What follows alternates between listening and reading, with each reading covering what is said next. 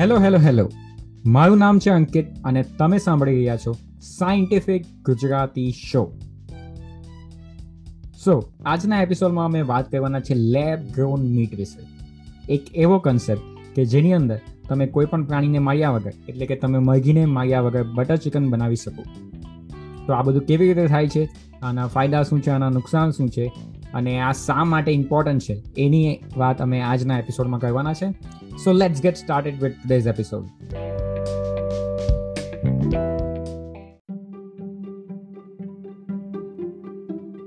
So welcome Sagar અને thank you for coming Hi Ankit. કેમ છે? બસ મજા. હવે તું આવી ગયો છે તો પહેલા તું થોડું ઇન્ટ્રોડ્યુસ કરી દે કે તું અત્યારે શું કરે છે અને આપણે શા માટે વાત કરવાના છે આજે? યા so, yeah, hello everyone. મારું નામ છે સાગર અને હું પીએચડી સ્ટુડન્ટ છું કોલોરાડો સ્ટેટ યુનિવર્સિટીમાં એટમોસ્ફેરિક સાયન્સમાં હું કામ કરું છું ક્લાઇમેટ ચેન્જ અને એમિશન્સ અને એના ઇમ્પેક્ટ્સ ઉપર so kind of a broader term છે but I mean further research થોડુંક ઓશન બાયોજીઓ કેમિસ્ટ્રી ઉપર છે સો દેટ્સ ધ અને હા આજે આપણે વાત કરવાના છે લેબ ગ્રોન મીટ વિશે અને સો સો કાઇન્ડ ઓફ પહેલા આપણે વાત કરશું શું છે લેબ ગ્રોન મીટ પછી વાત કરશું શું કામ છે લેબ ગ્રોન મીટ અને પછી વાત કરશું એના ઇમ્પેક્ટ લાઈક પ્રોઝ અને કોન્સ વિશે. તને કોઈ આઈડિયા છે? What is lab grown meat or like yeah yeah આપણે તો પહેલા એનાથી ચાલુ કરીએ કે અત્યારે મતલબ ફૂડ સિસ્ટમ આપણી શું છે? કારણ કે બેઝિકલી આપણે જ્યાંથી બિલોંગ કરીએ છીએ ગુજરાત રાઈટ તો ત્યાં તો seventy percent people are vegetarian અને ઇન્ડિયાની વાત કરીએ તો ઇન્ડિયા પણ લગભગ લોએસ્ટ સેકન્ડ કન્ટ્રી છે કે જેમાં પર કેપિટા મીટ કન્ઝમ્પશન બહુ ઓછું છે પણ ઓબ્વિયસલી કોસ્ટલ એરિયામાં તો બધા મતલબ મત્સ્ય ઉદ્યોગ ને ઇવન ગુજરાતમાં પણ ઘણો મોટો છે કારણ કે આપણી પાસે સોળસો કિલોમીટર જેટલો દરિયો છે. એટલે એનિમલ પ્રોટીન ને મતલબ વેજીટેરિયન ને એ બધું મિક્સચર આપણી ફૂડ સિસ્ટમમાં છે જ. અને જ્યારે આપણે ક્લાઇમેટ ચેન્જની વાત કરતા હોય તો ત્યારે તો આપણે આખા વર્લ્ડને કન્સિડર કરવું પડે. જેની અત્યારે પોપ્યુલેશન છે સાતસો ને એસી કરોડ. અને મેં અત્યારે જોયું કે સાતસો એસી ને એસી કરોડમાંથી એટી નાઇન પર્સન્ટ પીપલ એ એવું માને છે કે એ પોતાની ફૂડ સિસ્ટમની અંદર વેજીટેબલ્સ અને મતલબ વેજીટેરિયન અને મીટ કન્ઝમ્પશન કે એનિમલ પ્રોટીન બંનેનો યુઝ કરે છે એટી નાઇન પર્સન્ટ પીપલ એટલે પ્યોર વેજીટેરિયન લોકો કદાચ અગિયાર ટકા જેટલા છે દુનિયામાં અત્યારે. રાઈટ અને સૌથી વધારે ઇનએફિશિયન્ટ ફૂડ જો કોઈ હોય અને સૌથી worst food in terms of climate change તો એ છે બીફ કારણ કે ટુ કેજી ઓફ મતલબ ન્યુયોર્ક ન્યુયોર્કરનું જ એક આર્ટિકલની અંદર હતું આ સ્ટેટ કે બે કિલોગ્રામ જેટલું બીફ બનાવવા માટે કોઈક ન્યુયોર્કથી લંડન ફ્લાય ફ્લાય કરે ને પ્લેનમાં તો એ જેટલું કાર્બન એમિશન કરે છે ને એટલું ખાલી બે કિલોગ્રામ બીફ બનાવવામાં થાય અને એટલું બીફ દરેક અમેરિકન એક મહિનાની અંદર કન્ઝ્યુમ કરે છે.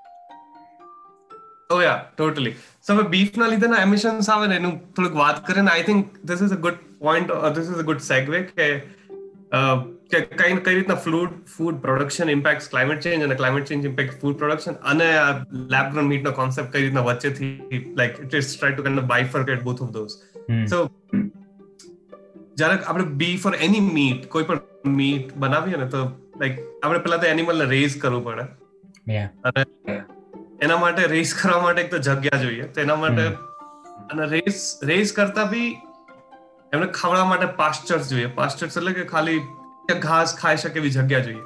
તો ઈન શું થાય છે કે લોકો ફોરેસ્ટ કાપીને ગાય અને ભેંસ કોઈ પણ કોઈ પણ જે મીટ ગ્રો કરવું હોય એના માટે ખાલી કરે અને ત્યાં ઘાસ ઉગાડે. એક પહેલો ઇમ્પેક્ટ ત્યાં આવી જાય કે તમે ફોરેસ્ટ આપીને તમે ઘાસ ઉગાડો છો. અત્યારે મેં એક વેબસાઇટ ઉપર વાંચ્યું કે યુરોપિયન યુનિયનનું હતું આ સ્ટેટ કે યુરોપિયન યુનિયનમાં જેટલા પણ એનિમલ કેટલ્સ છે ને કે જેનો મતલબ એઝ અ મીટ તરીકે યુઝ થવાનો છે અત્યારે એ લોકોને રેઝ કરે છે. તો એમને ખવડાવવા માટે જે ઘાસ ચારો ને જે કંઈક કંઈક બનાવે છે ફૂડ એ લોકોનું તો એનું જે ટોટલ લેન્ડ છે તે યુરોપના મતલબ યુરોપિયન યુનિયનના ટોટલ લેન્ડના સેવન સેવન મતલબ સાત ગણું વધારે લેન્ડ આપણને જરૂર પડશે જ્યાં એનો મતલબ ખોરાક બનશે. ને પછી એ એનિમલને ખવડાવવામાં આવશે. અને એનિમલ જ્યારે મોટા થશે તો ત્યારે એને હ્યુમન ખાશે. એટલે આ સિસ્ટમ બહુ ઇનએફિશિયન્ટ છે. યા એ તો પહેલો ઇમ્પેક્ટ એ થયો રાઈટ કે જગ્યા ખાલી કરવી પડે એમને ગ્રો કરવા માટે. ફોરેસ્ટ એનીવે બહુ એફિશિયન્ટ છે ને કાર્બન ડાયોક્સાઇડ કેપ્ચર કરવા માટે. એમ એ કાપીને તમે ઘાસ ઉગાડો અને ઘાસની લાઈફ ટાઈમ નાની થઈ જાય કે ઘાસ થોડાક ઉગે પછી આ જે એનિમલ છે ઘાસ ઘાસ ખાઈ લે અને પછી એ પાછું કાર્બન ડાયોક્સાઇડ સ્ટોર નથી કરતું. તે પહેલો ઇમ્પેક્ટ સેકન્ડ ઇમ્પેક્ટ એ છે કે જ્યારે એનિમલ દે પૂપ ઓર ફાર્ટ તો ત્યારે એમાંથી એમોનિયા અને લાઈક મીથેન અને અલગ અલગ ગેસીસ નીકળે છે જે કાર્બન ડાયોક્સાઇડ વધારે હાર્મફુલ છે એક રીતના. તો અને એના ઘણા ઘણા like there are many studies કે જે જે એનિમલ પૂપ છે ત્યાંથી ત્યાંથી કાર્બન ડાયોક્સાઇડ અને કાર્બન ડાયોક્સાઇડ મીથેન અમોનિયા અને ઘણા ઘણા ગેસીસ ના impact are much more worse actually તો આ બે ઇમ્પેક્ટ છે. અને જે આખી લૂપની વાત કરી કે આ બે ના લીધે હવામાં કાર્બન ડાયોક્સાઇડ વધે છે. અને કાર્બન ડાયોક્સાઇડ લાઈક જે આપણે નોર્મલ વસ્તુ ખબર છે કે ગ્લોબલ વોર્મિંગ થાય કે ઇન જનરલ ક્લાઇમેટ ચેન્જ થાય. એનો ઇમ્પેક્ટ પાછો આના ઉપર જ આવે. કે એગ્રીકલ્ચર પ્રોડક્શન ઉપર. ઘણા સિનારીઓઝ કે સ્ટેટિસ્ટિક્સ પ્રમાણે સીન એવું કહે છે કે બે હજાર પચાસ બે હજાર સિત્તેર doesn't matter which year but ત્યાં સુધીમાં કાર્બન ડાયોક્સાઇડ ના લીધે જે ગ્લોબલ વોર્મિંગ થવાનું છે ને એના લીધે જે લેટ્સ વરસાદની પેટર્નમાં ચેન્જીસ આવશે હીટની પેટર્નમાં ચેન્જીસ આવશે એના લીધે વીટ એટલે ઘઉં અને રાઈસ એટલે ચોખા અને અલગ અલગ વસ્તુનું પ્રોડક્શન ઇન્ડિયામાં at least thirty two forty percent affect થશે. એનો મતલબ એવું છે કે હમણાં માની લો એક ટન એક એક જ જગ્યામાંથી તમને પાંચ ટન ઘઉં મળે છે. મે બી તમે એટલું ઉગાડી શકો છો વોટ એવર વોટ કેટલા પીટન ઉગાડી શકો છો? બે પચાસમાં વરસાદની પેટર્ન એવી ખરાબ હશે કાં તો હીટ એટલી રેન્ડમ હશે. કદાચ બહુ વધારે ઠંડી પડી જશે કે કમોસમી કંઈ પણ થશે. એના લીધે તમારું એ જ એક એકરમાંથી હવે પાંચ ટનની જગ્યાએ તમે બે ટન ત્રણ જ ટન ઉગાડી શકશો. નહીં થયો ને કે કઈ રીતના સસ્ટેનેબલ છે આખી વસ્તુ. અને ત્યારે જ તે જે કોન્સેપ્ટ કીધું લેબ ગ્રોન મીટ નો એ that comes into yeah yeah તો આપણે પહેલા વાત કરીએ કે આ લેબ ગ્રોન મીટ શું છે? હવે આના ઘણા બધા નામ છે. એને કલ્ચરલ એગ્રીકલ્ચર કહેવામાં આવે ટિશ્યુ એન્જિનિયરિંગ પછી બીજો એક એના માટે કોઈ એક વર્ડ છે કે મધરલેસ ચિકન તો બેઝિકલી આનો મતલબ એ જ છે લેબ ગ્રોન ચિકનનો અથવા તો લેબ ગ્રોન મીટનો કે કોઈ પણ એનિમલને માર્યા વગર આપણે એ માંસને કે મીટને કેવી રીતે મતલબ કેવી રીતે બનાવી શકીએ લેબની અંદર. હવે આમાં આનો મતલબ આમાં બે ડિફરન્સ છે કે જ્યારે આના સોલ્યુશનની વાત આવે ને મીટની તો ત્યારે બે ટાઈપના સોલ્યુશન છે. એક પ્લાન્ટ બેઝ કે જેની અંદર સોયાબીન્સ ને બીજા બધા પ્લાન્ટના જે જે બધા ઓપ્શન છે તેનો યુઝ કરીને એ મીટ જેવું એનો સ્વાદ એનો મીટ જેવો હોય એનું ટેક્સચર ને એનો કલર ને જે કંઈક એનો સ્મેલ હોય તો એ બધું આર્ટિફિશિયલી બનાવવામાં આવે. પણ એ બધું પ્લાન્ટ બેઝ હોય. એટલે કે હંડ્રેડ પર્સન્ટ વેજીટેરિયન અને બીજો ઓપ્શન એ છે કે આ લેબ ગ્રોન મીટ કે જેની અંદર એકચ્યુઅલ જે મીટ છે જે ચિકન છે તો એનું એ જ. પણ એને કોઈ પણ એનિમલને માર્યા વગર બનાવવામાં આવે. તો આ લેબ ગ્રોન મીટ બને કેવી રીતે? તો એ બને એ રીતે કે જનરલી શું થાય કે પહેલા તો ચિકનને નહીં મારવાનું પણ એમાંથી એના બોડી પાર્ટમાંથી એના મસલ પાર્ટ કે એવા પાર્ટ કે જેના સેલ જે હોય કોષ જેને આપણે ગુજરાતીમાં કહીએ કે એક કોષમાંથી એનું વિભાજિત થઈને બીજા કોષ બને અને એ રીતે ધીરે ધીરે મોટું થાય ટિશ્યુ બને અને પછી મસલ બને તો એ રીતનું જે પ્રોસેસ હોય તો હવે એને આર્ટિફિશિયલી આપણે કરી શકીએ કે જેવી રીતે આપણે એક એક થોડા સેલ્સ લીધા અને ત્યાર પછી આપણે એક એક મોટું જારની અંદર નાખીએ જેની અંદર બેઝિકલી રગડો હોય. બધા ન્યુટ્રિયન્સનો એમિનો એસિડનો અને એને આર્ટિફિશિયલી ઓક્સિજન પણ પ્રોવાઈડ કરવામાં આવે. બેઝિકલી એક ચિકનમાં કે એક જે પણ એનિમલ હોય એની બોડીની અંદર જે પ્રોસેસ થતી હોય ને એ બધી પ્રોસેસને મિમિક કરીને આપણે આની અંદર એ સેલ્સને ગ્રો કરવા માટે મૂકીએ. એટલે પછી બે ત્રણ અઠવાડિયા રાહ જોવાની કે જ્યારે એ સેલ્સ એક સેલમાંથી બે સેલ બને પછી ધીરે ધીરે કહીને મલ્ટીપ્લાય થઈને એક આખું ટિશ્યુ બને. અને પછી એને મૂકવામાં આવે એક બાયો રિએક્ટરમાં એટલે બાયો રિએક્ટર એટલે બેઝિકલી એક ચેમ્બર છે જે ચેમ્બરની અંદર આખી એવી સિસ્ટમ છે જે એનિમલના જે જે બોડી હશે તેને મિમિક કરશે. એટલે સપોઝ કે ચિકનની બોડીનું temperature thirty seven degree Celsius હોય તો આ આનું આનું ટેમ્પરેચર પણ thirty degree thirty seven degree Celsius હશે. એને એ પ્રમાણેનું ઓક્સિજન આપવામાં આવશે એ પ્રમાણેનું દરેક ન્યુટ્રિશન આપવામાં આવશે એ ચેમ્બરની અંદર. એટલે હવે એ ટિશ્યુ ગ્રો થઈને એકચ્યુઅલ મીટ બનશે. અને પછી એ મીટ બની જાય એટલે પછી એમાંથી જે પણ એની વાનગીઓ કે ડિશિસ જે બનતી હોય એ બનાવી શકાય એમ.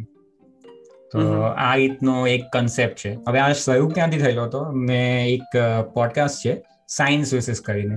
તો એની અંદર એ લોકોએ આ આખું બતાવ્યું હતું કે ચાલુ કેવી રીતે થયું. તો નેધરલેન્ડનો કોઈક એક એક પર્સન હતું જેનું નામ હતું વિલેમ એલેન. તો એ હતો વર્લ્ડ વોરમાં સોલ્જર હતો. અને એ જાપાનીઝ આર્મી 1940 ની વાત થઈ રહી યા યા યા એટલી એટલી લાંબી વાત છે. તો ત્યારે એ કેપ્ચર થઈ ગયો હતો જાપાનીઝ આર્મી દ્વારા. અને જાપાનીઝ આર્મી એ લોકોને એવી રીતે ટોર્ચર કરતા હતા કે એ લોકોની સામે કંઈક ફૂડ મૂકતા હતા પણ ખાવાનું નહીં. મતલબ બેઝિકલી એમને ખાલી બતાવતા હતા. પણ એમને એકદમ ભૂખે મારતા હતા લિટરલી એટલે જ્યારે એ વોરમાંથી મતલબ બહાર આવ્યો અને નેધરલેન્ડમાં સેટલ થયો તો ત્યારે એ ઇમેજ એના મનમાં બહુ વધારી હતી કે જ્યારે પણ કોઈ શોપમાં જાય ને તો એને પેલું શું કહેવાય કે સોના સોના ચાંદી અને પેલું જે જ્વેલરીની શોપ હોય એના કરતાં વધારે એને ફૂડની શોપમાં જે ફૂડ લાગેલું હોય તેના ઉપર વધારે ફેસિનેશન હતું એમ. અને એણે એણે વિલેમે મતલબ વોર પત્યા પછી એને મેડિકલ સ્કૂલ જોઈન કરી. અને એક દિવસ એણે જોયું કે ફિશ ટેન્કની અંદર સાયન્ટિસ્ટે ટિશ્યુ મૂકેલા હતા આ રીતના. મતલબ એનિમલ બોડીને કંઈક નાનામાં નાનું કંઈક સબસ્ટ્રેટ કહી શકાય. તો હવે એમનો પ્લાન એ હતો કે જો આ ગ્રો કરે ને તો એનાથી આપણે આર્ટિફિશિયલ લીવર આર્ટિફિશિયલ કિડની એ બધી વસ્તુ બનાવી શકીએ ગ્રો કરી શકીએ લેબની અંદર. પણ વિલિયમને વિચાર એ આવ્યો કે આને તો આપણે ખાઈ પણ શકીએ ને. તો ત્યારે હા એટલે આ આઈડિયા એના મનમાં ત્યારથી જ હતો. પણ પછી નાઇન્ટીન નાઇન્ટી સેવનમાં એણે મતલબ બધાને, ઘણા બધાને એણે વાત કરીને રિસર્ચ કરવાની ટ્રાય કરી, પણ થયું નહીં.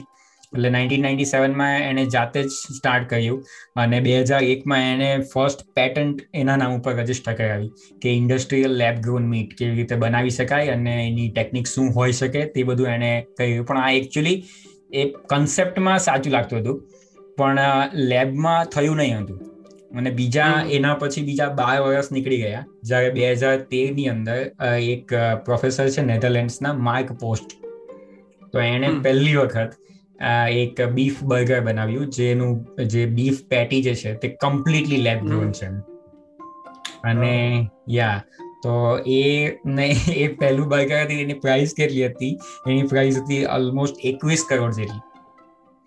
એકવીસ કરોડ રૂપિયા જેટલી એમ.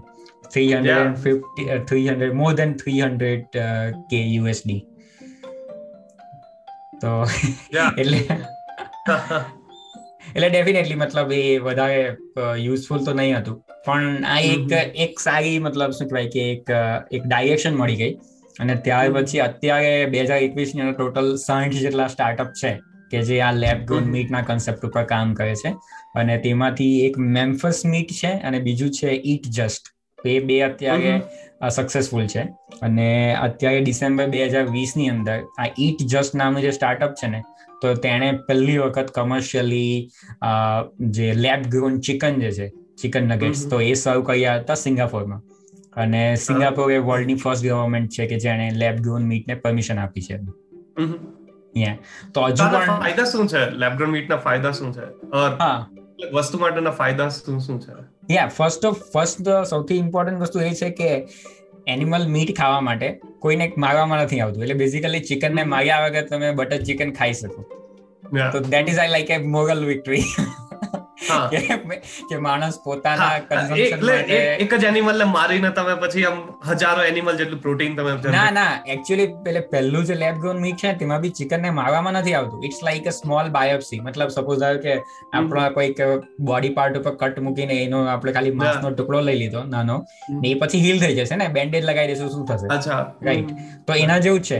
એટલે ને આ જે ઈટ જસ્ટ ના કોઈક એના શું કહેવાય સેલ્યુલર એગ્રીકલ્ચર પ્રોગ્રામ મેનેજર કંઈક છે તો એણે એના વિના ઇન્ટરવ્યુમાં મેં જોયું. તો એને એવું કહ્યું કે ઇટ્સ લાઈક અ ફર્મેન્ટેશન કે જેવી રીતે આપણે મતલબ દહીં બનાવીએ છીએ કે ચીઝ બનાવીએ છીએ દૂધમાંથી તો એમાં શું કહીએ અલગ ટાઈપના સેલ્સ હોય. એટલે બેક્ટેરિયાનો યુઝ થાય છે ને. કારણ કે બેક્ટેરિયા જ હેલ્પ કરે છે આપણને દહીં બનાવવા માટે. તો એમાં કીધું કે એ અલગ ટાઈપના બેક્ટેરિયા હોય છે. અહીંયા આપણે ખાલી એનિમલ સેલ્સનો યુઝ કરીએ છીએ. હવે મને પણ મતલબ આ સમજવા માટે સારું લાગ્યું એનોલોજી તરીકે. પણ હવે ટેકનિકલી કેટલું સાચું છે મને ખબર નથી પણ બેઝિકલી આઈડિયા એ જ છે કે આપણે એનિમલના સેલ્સ લીધા છે. હવે સેલ્સને ગ્રો કરીએ છીએ એટલે કોઈ પણ એનિમલને પહેલા પણ નથી માગ્યું અને એ જે સેલ્સ ગ્રો થાય છે એ જે આર્ટિફિશિયલ સિસ્ટમની અંદર જેની અંદર આપણે બધું બાયોમિમિકિંગ કરી નાખ્યું છે આખું એ જે પણ સિસ્ટમ હતી એ. ને હવે એનો જ યુઝ કરીને પાછું બીજી વખત બનાવી શકાય એમ. એટલે એ સેલ્સ નો યુઝ કરીને હા.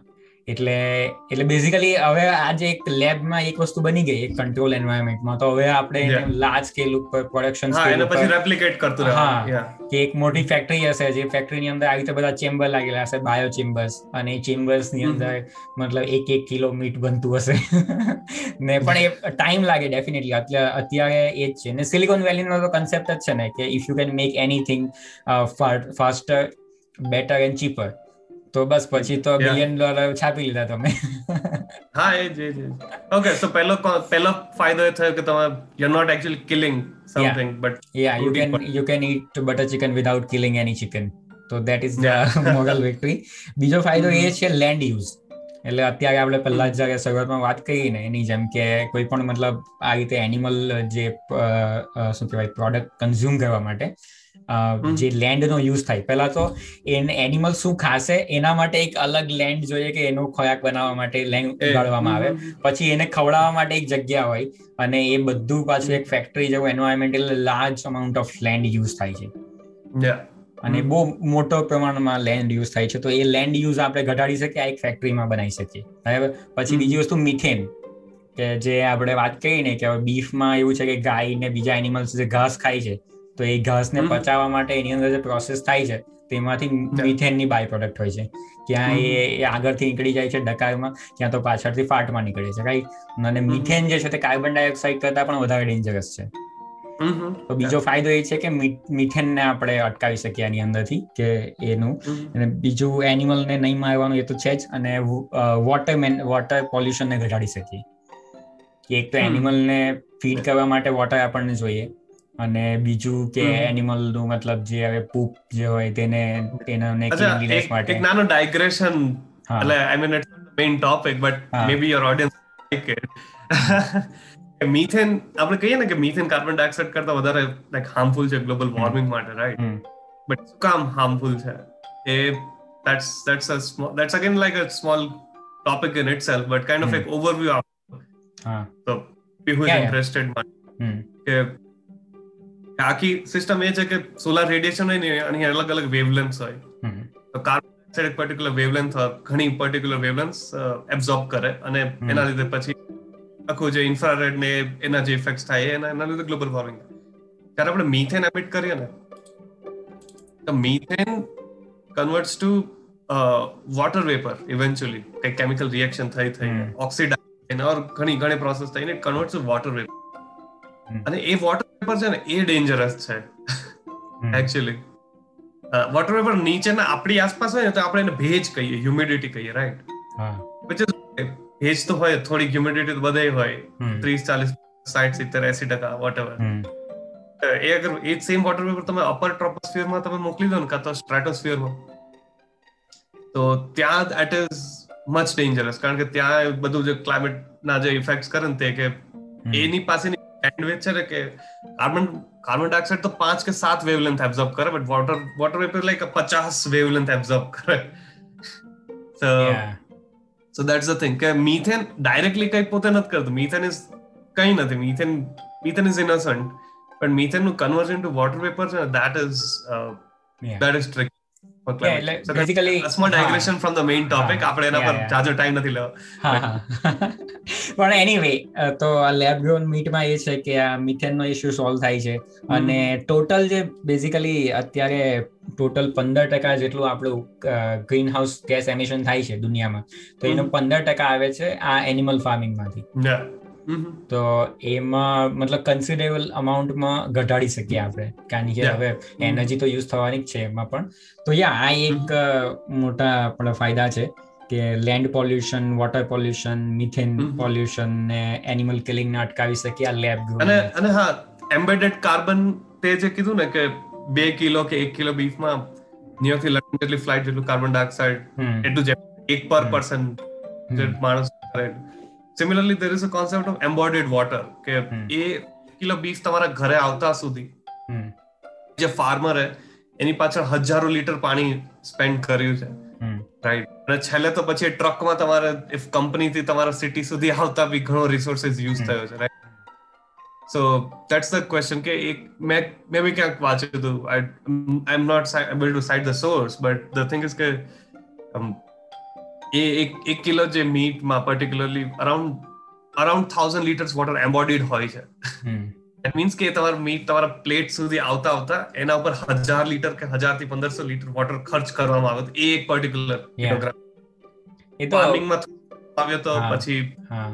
અલગ અલગ પ્રોસેસીસમાં એ તો હું મતલબ આ એપિસોડના ડિસ્ક્રિપ્શનની અંદર એક લિંક નાખી દેવા જેની અંદર આ રીતના બધા સ્ટેટ છે યુએન ના.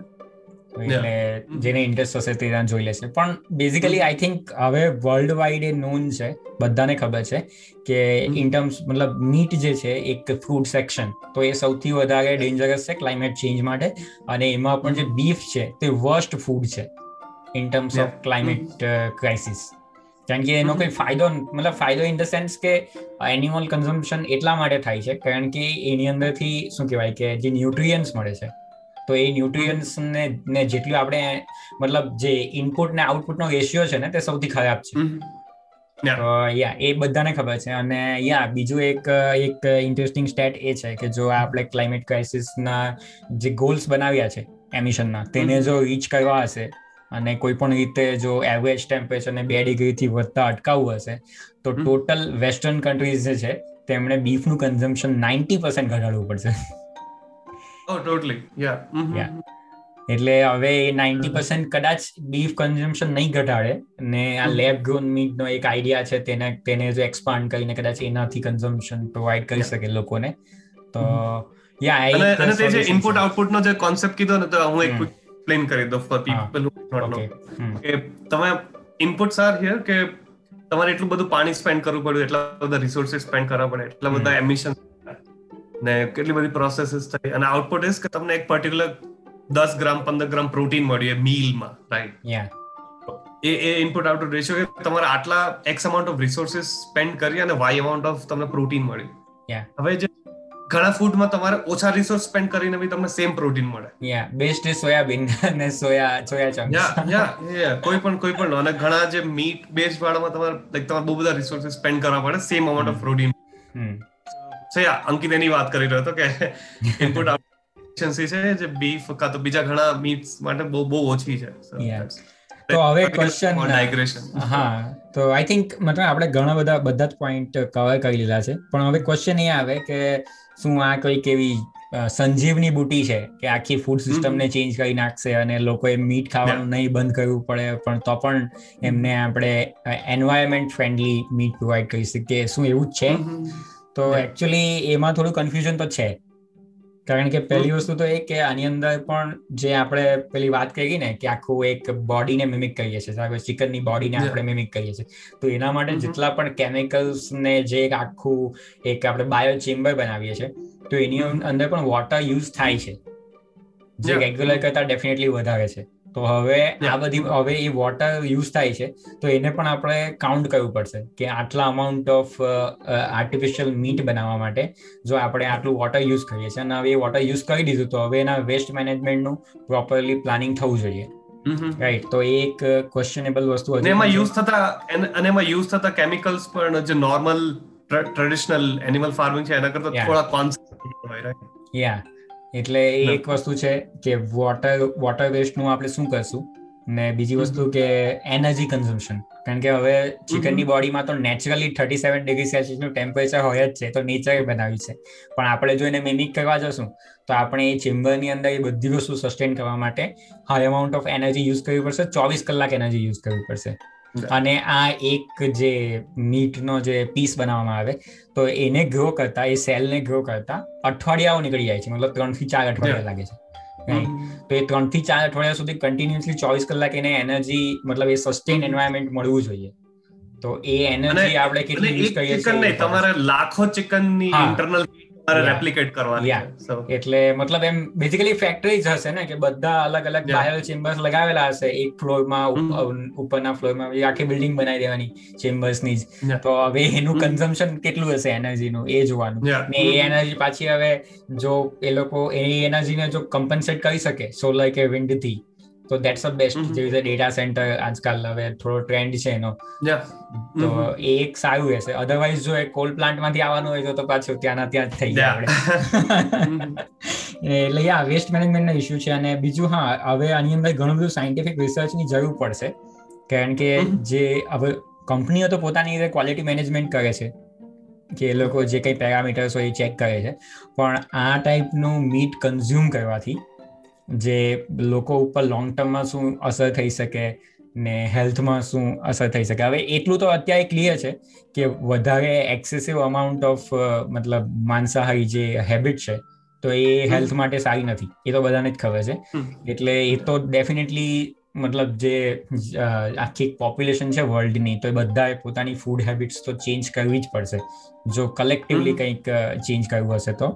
અને જો એ એ ફૂડ હેબિટને મતલબ ઘટાડી બી શકે તો પણ આ મીટ કન્ઝ્યુમ કરવાથી કોઈ હેલ્થ ઉપર બીજા ખોટા અસર તો નહીં થાય ને. તો આનું રિસર્ચ જરૂરી છે એમ. એટલે આ બધા ક્વેશ્ચનેબલ વસ્તુ છે. તો હવે આપણે કહીએ આનું કન્ક્લુઝન તો કન્ક્લુઝનમાં સૌથી મોટો ક્વેશ્ચન એ છે કે is it a kind of environmental winner in a food system અહીંયા ટિકટોક ટિકટોક સાઉન્ડ ઇફેક્ટ નાખી દેવા. એના એના ઉપર તો છે ને ઘણું ડિબેટ હજી ચાલી રહ્યું છે because it's a new method right પણ બેઝિકલી આન્સર આન્સર છે કે maybe we don't know maybe yeah depends depends તમે કઈ રીતના કરો છો. હા.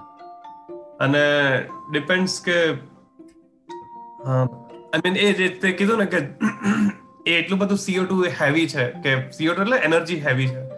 એનું પ્રોડક્શનમાં તમારે બહુ બધું અગર તમે એ જ એનર્જી તમે કોલ પાવર પ્લાન્ટમાંથી લેશો તો એટલું જ કાર્બન ડાયોક્સાઇડ નીકળશે અને બેનિફિટ જે થવાના હતા જતા રહેશે.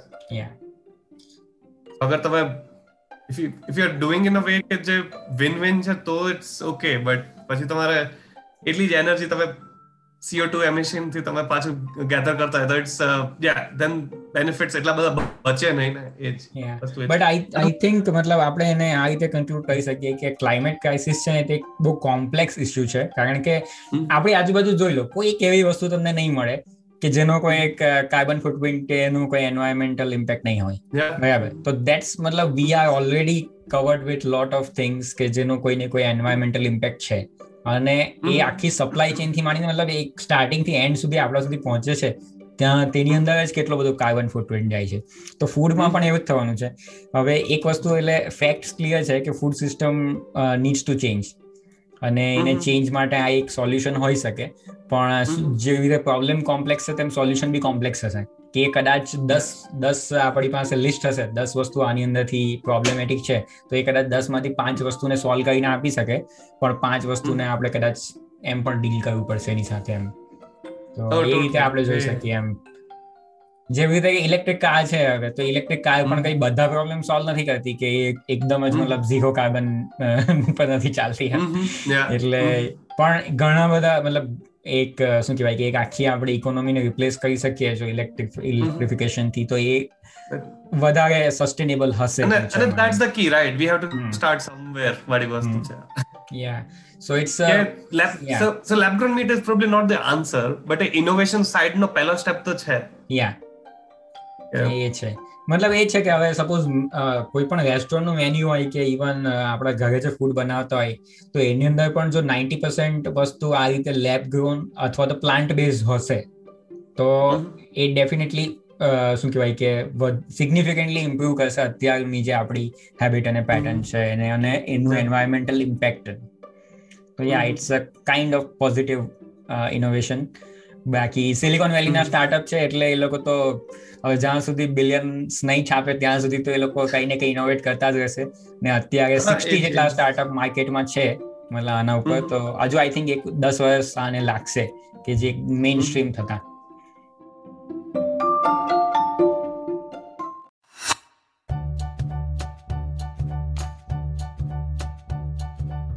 ઓકે તો that's it for today and thank you so so much કે તમે આ પોડકાસ્ટને અંત સુધી સાંભળ્યો. હા તો આપણા શ્રોતાગણને આપણે તાળીઓના ગડગડાટથી વધાવી દઈએ.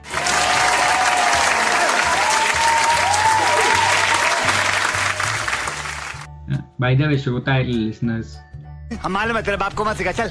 અને જો તમને આ એપિસોડ સરસ લાગ્યો હોય અથવા તો તમને ગમ્યો હોય તો બીજા લોકો સાથે શેર કરતા રહેજો લાઇક કરતા રહેજો સબસ્ક્રાઇબ કરતા રહેજો. અને જો તમને અમારી સાથે કોમ્યુનિકેટ કરવાની ઈચ્છા હોય અથવા અમને જે જરૂરી છે એ તમારા ફીડબેક છે એ આપવા માગતા હોય તો અમારા ઇન્સ્ટાગ્રામ અને ફેસબુક એકાઉન્ટની લિંક નીચે આપેલી છે. તો ત્યાં આવી જાઓ, આપણે વાત કરીશું. બાકી મળી આવતા રવિવારે નવા એપિસોડ સાથે.